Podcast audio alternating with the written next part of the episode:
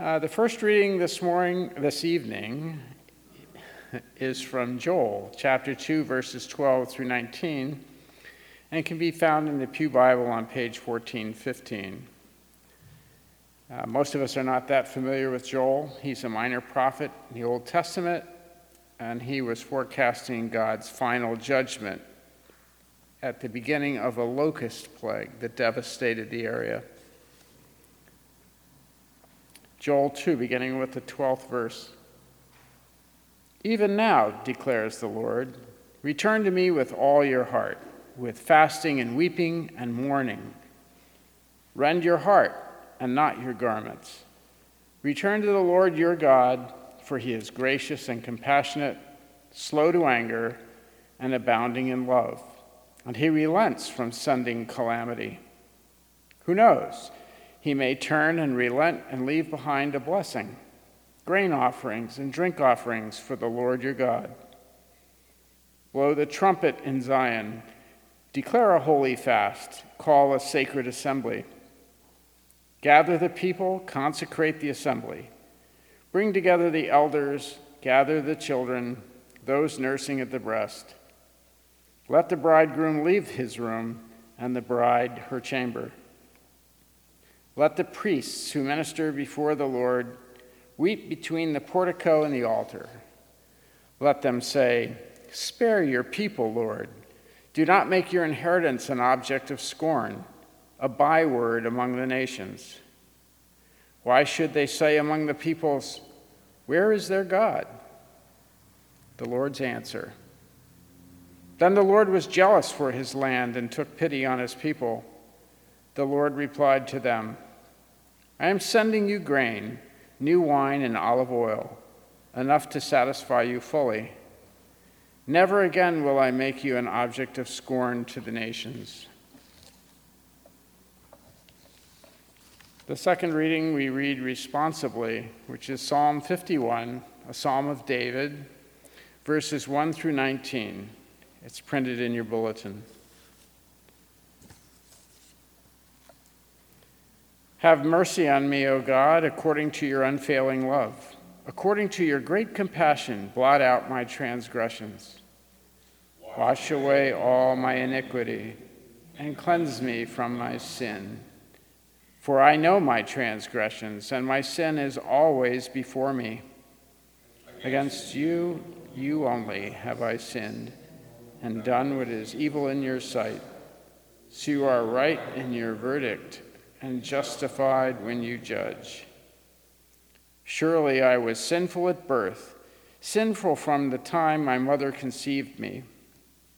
Yet you desired faithfulness even in the womb. You taught me wisdom in that secret place. Cleanse me with hyssop, and I will be clean. Wash me, and I will be whiter than snow. Let me hear joy and gladness let the bones you have crushed rejoice. Hide your face from my sins and blot out all my iniquity. Cleanse me a pure heart, O God, and renew a steadfast spirit within me. Do not cast me from your presence or take your Holy Spirit from me. Restore to me the joy of your salvation and grant me a willing spirit to sustain me. Then I will teach transgressors your ways, so that sinners will turn back to you. Deliver me from the guilt of bloodshed, O God, you who are God, my Savior, and my tongue will sing of your righteousness. Open my lips, Lord, and my mouth will declare your praise. You do not delight in sacrifice, or I would bring it. You do not take pleasure in burnt offerings. My sacrifice, O God, is a broken spirit, a broken and contrite heart. You, God, will not despise. May it please you to prosper Zion, to build up the walls of Jerusalem. Then you will delight in the sacrifices of the righteous, in burnt offerings offered whole. Then bulls will be offered on your altar. The third reading, the epistle is the second letter uh, Paul sent to Corinthians. So 2 Corinthians chapter 5, verses 20 through chapter 6, verse 10. And it can be found in your Pew Bible on page 1799. 2 Corinthians, beginning with the fifth chapter, the 20th verse. We are therefore Christ's ambassadors, as though God were making his appeal through us. We implore you on Christ's behalf be reconciled to God. God made him who had no sin to be sin for us, so that in him we might become the righteousness of God. As God's co workers, we urge you not to receive God's grace in vain. For he says, In the time of my favor I heard you, and in the day of salvation I helped you. I tell you, now is the time of God's favor. Now is the day of salvation. We put no stumbling block in anyone's path, so that our ministry will not be discredited.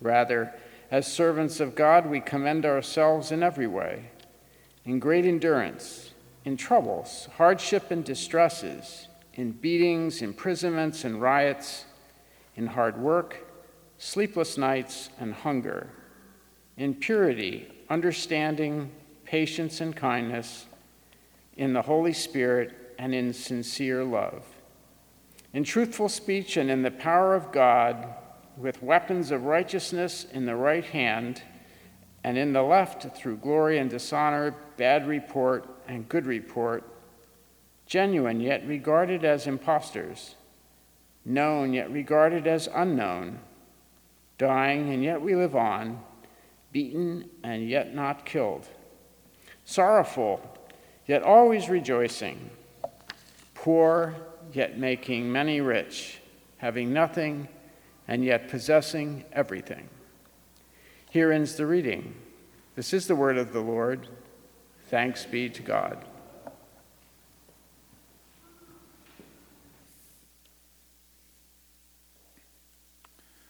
The gospel reading this evening comes to us from St. Matthew, the sixth chapter. Glory to you, O Lord. Our Matthew reading tonight is chapter 6, verses 1 through 6 and 16 through 21 and can be found in your Pew Bible on page 1503.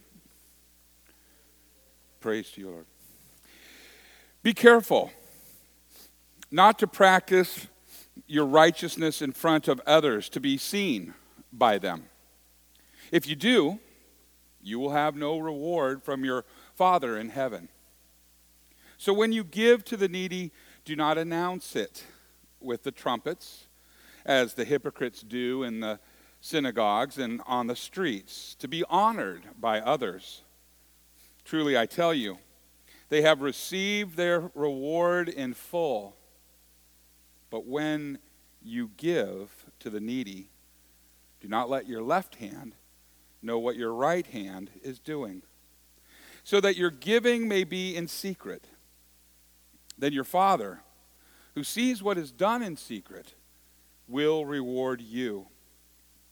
And when you pray, do not be like the hypocrites, for they love to stand, excuse me, they love to pray standing in the synagogues and on the street corners to be seen by others. And truly, I tell you, they have received their reward in full. But when you pray, go into your room and close the door and pray to the Father who is unseen. Then your Father who sees what is done in secret will reward you. When you fast, do not look somber as the hypocrites do, for they disfigure their faces to show others that they are fasting. Truly, I tell you, they have received their reward in full. But when you fast, put oil on your head and wash your face, so that it will not be obvious to others that you are fasting, but only to your Father who is unseen. And your Father who sees what is done in secret will reward you. Do not store up for yourselves treasures on earth, where moths and vermin destroy, and where thieves break in and steal. But store up for yourselves treasures in heaven, where moths and vermin do not destroy, and where thieves do not break in and steal. For where your treasure is, there your heart will be also. This is the gospel of the Lord. Praise to you, O Christ. You may be seated. Will you pray with me? May the words of my mouth and the meditation of all of our hearts be acceptable in thy sight, O Lord, our rock and our redeemer. Amen. In the name of Jesus. Now, Lenten season is upon us. Traditionally, joy would not be a word that is used in conjunction with the Lenten season. Traditionally, joy is withheld. Joy is withheld for a period of 40 days.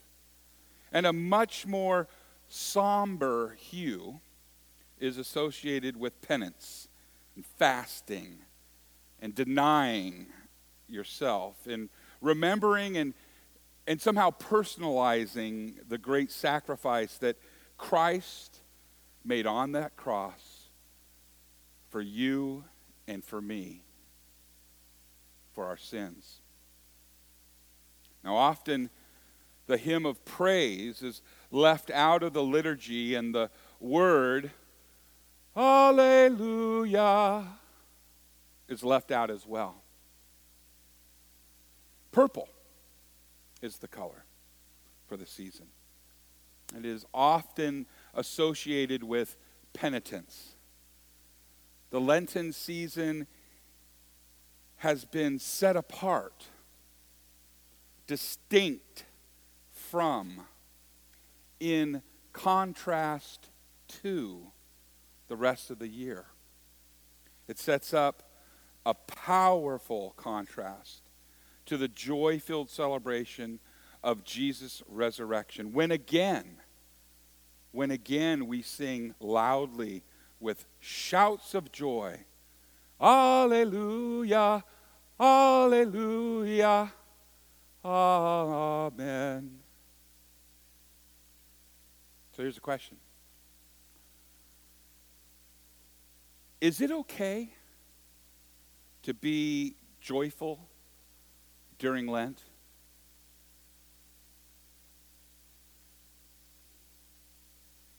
It is. Of course it is. Of course it is. Because you know what's coming in 40 days. In just 40 days after Ash Wednesday, we personally know the gift, the gift who is the Son of God, the perfect Lamb of God, that takes away the sin of the world upon himself, becomes sin for you, for me. And he says, from the tomb. From the tomb, he says, I have new life for you. That's unusual, but that's the beauty.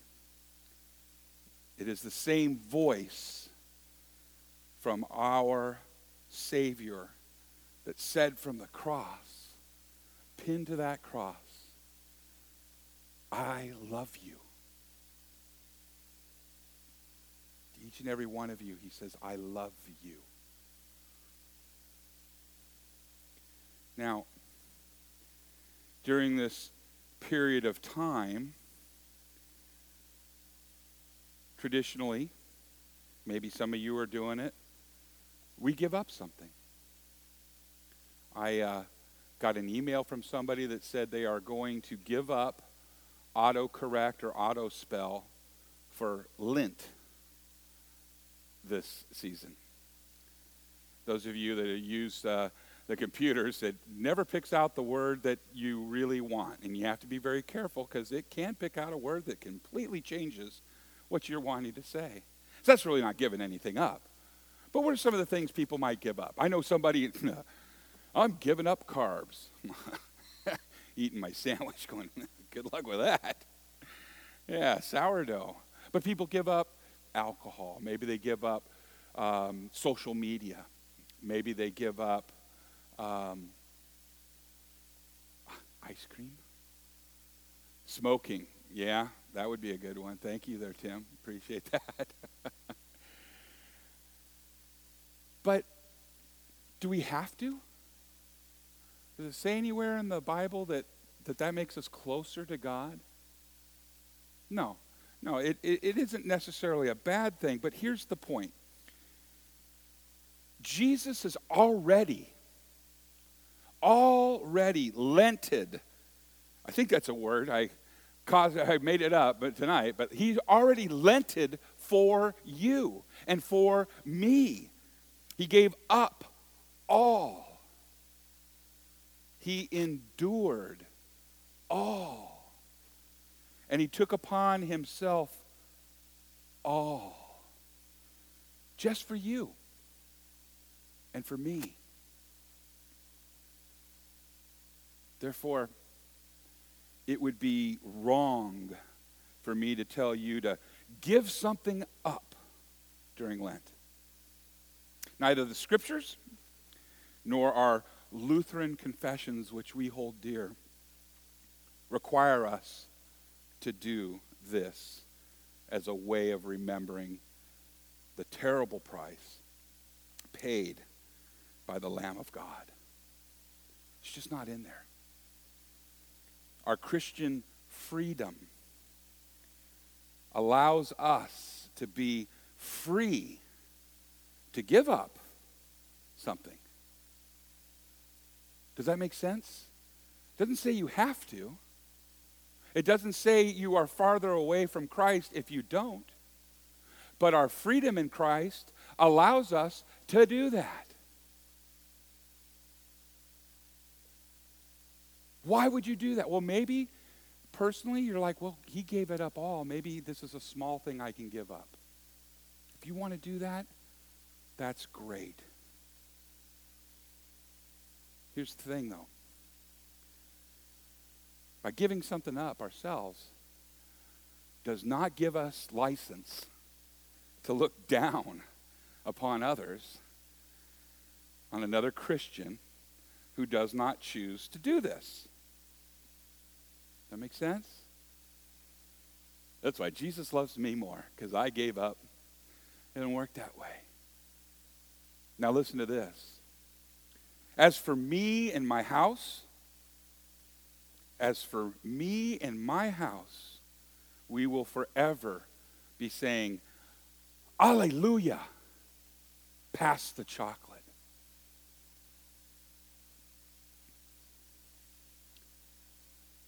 I want to remind you this that there's a, a great paradox that defines the confession of this church, of the Lutheran church. And here it is Christ is sinless, yet he became, yet he became sin. We are guilty, yet we are declared innocent. We are dying, and yet we live. We are punished, yet we are not killed. The truth is that repentance is that intersection of faith, knowing that we deserve death but we are gifted with life. We are broken, our hearts are broken, and we are grounded in Christ's forgiveness. Isn't that true every Sunday? We might have a broken heart, but we hear these sweet words of absolution after we confess that if we say we are without sin, we deceive ourselves, and the truth is not in us. But if we confess, God who's faithful and just is quick to forgive us all of our sins. And then we hear that for his sake, for his son's sake, he forgives you all of your sins. And he even allows me to say, by his authority, to declare to you the forgiveness of all of your sins in the name of the Father and of the Son and of the Holy Spirit. That's joy. That's joy. And the thing that we hear from God, and He's calling out to us, much like when God revealed His Son on the mountain of transfiguration. God says, Return to the Lord your God, for he is gracious and he is merciful. But wait, there's more.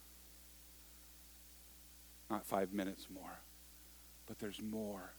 Gracious and giving. He's going to make us new tonight. Tonight you are marked by the cross, reminded you are but dust, and to dust you will return. But that's not the end of the story. He restores you week after week when we partake of His body and His blood, and we are made new again, covered by His grace. That's joy. So, to answer the question I had earlier, yes, Advent is a time of joy. It is also a time of reflection. May the God of all love and mercy be with you. In the name of Jesus, amen. Will you please stand if you're able? And if you're not, that's fine too.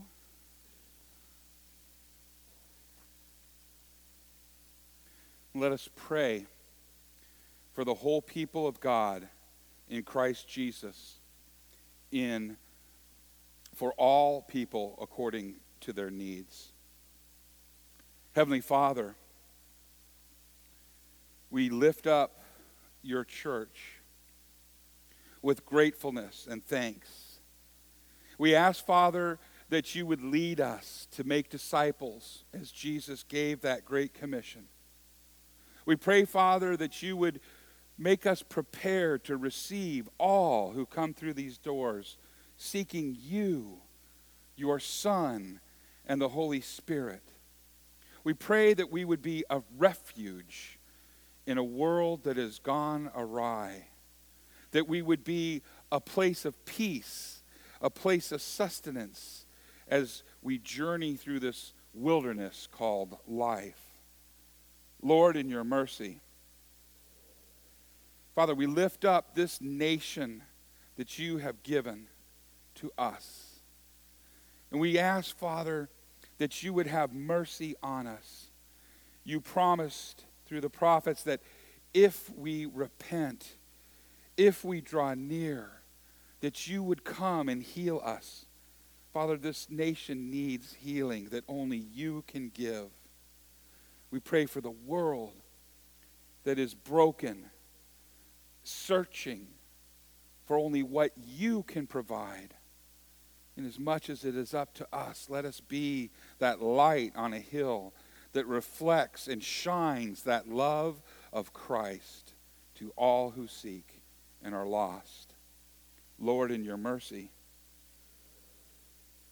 Father, sadness, sickness, and death has visited this parish and we grieve with our brothers and sisters who have said goodbye to their loved ones on this earth. We cling with them to the promise of eternal life that absent the body here, we are face to face with you in heaven. We ask for comfort and peace. We ask for hearts that have been hardened by these experiences to be softened and to receive your knock at that door. Lord, in your mercy, it is into your hands, O Lord, that we commend all for whom we pray, trusting in your mercy through through your Son, Jesus Christ our Lord. Amen. You may be seated. Will you please stand?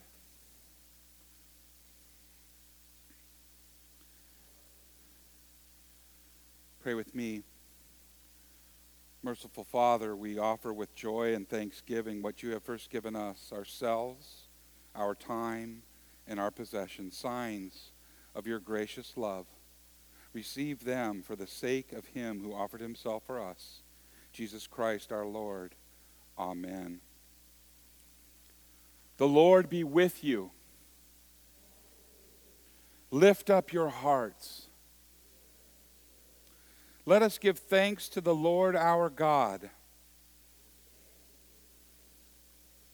It is indeed right and salutary that we should at all times and in all places offer thanks and praise to you, O Lord, Holy Father, through Christ our Lord.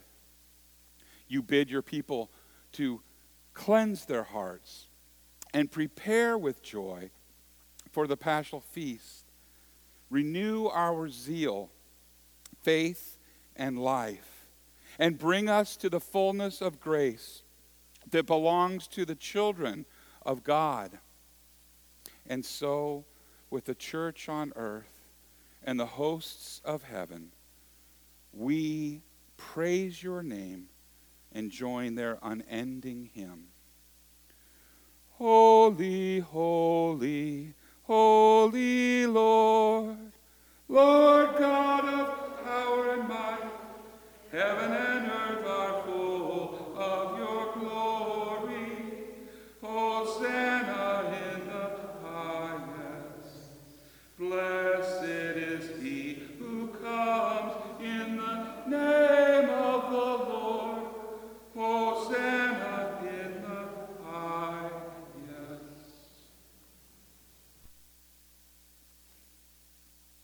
night in which our Lord was betrayed, he took the bread and he gave thanks. And then he broke it, giving it to his disciples, saying, Take and eat. This is my body given for you. Do this in remembrance of me. And again, after supper, Jesus took the cup and he gave thanks. And then he gave it to his disciples, saying, Take and drink. This is the new covenant in my blood, shed for you and for all people for the forgiveness of sins. Do this in remembrance of me. For as often as you eat of this bread and drink of this cup, you proclaim Christ's death, his resurrection, and his joyful, triumphant coming again. Let us now pray the prayer that Jesus taught us Our Father, who art in heaven, hallowed be thy name. Thy kingdom come, thy will be done, on earth as it is in heaven. Give us this day our daily bread, and forgive us our trespasses, as we forgive those who trespass against us.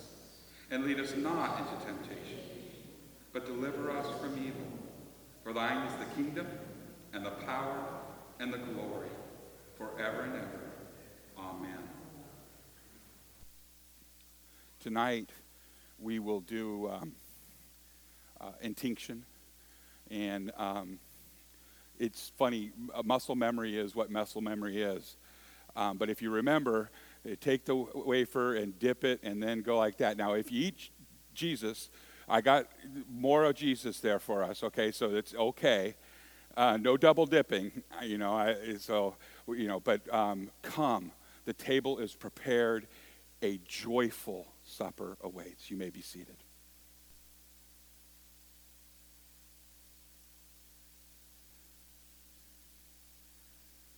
Well, how unlike me. I made a boo boo. Would you please stand and pray for me that the Lord would help me keep focus so that we would say the Lord's Prayer? Or did we, we did say the Lord's Prayer. Okay. Oh, okay. got the communion done. Uh, you guys are so full of grace, and I thank you for putting up with me. I hope.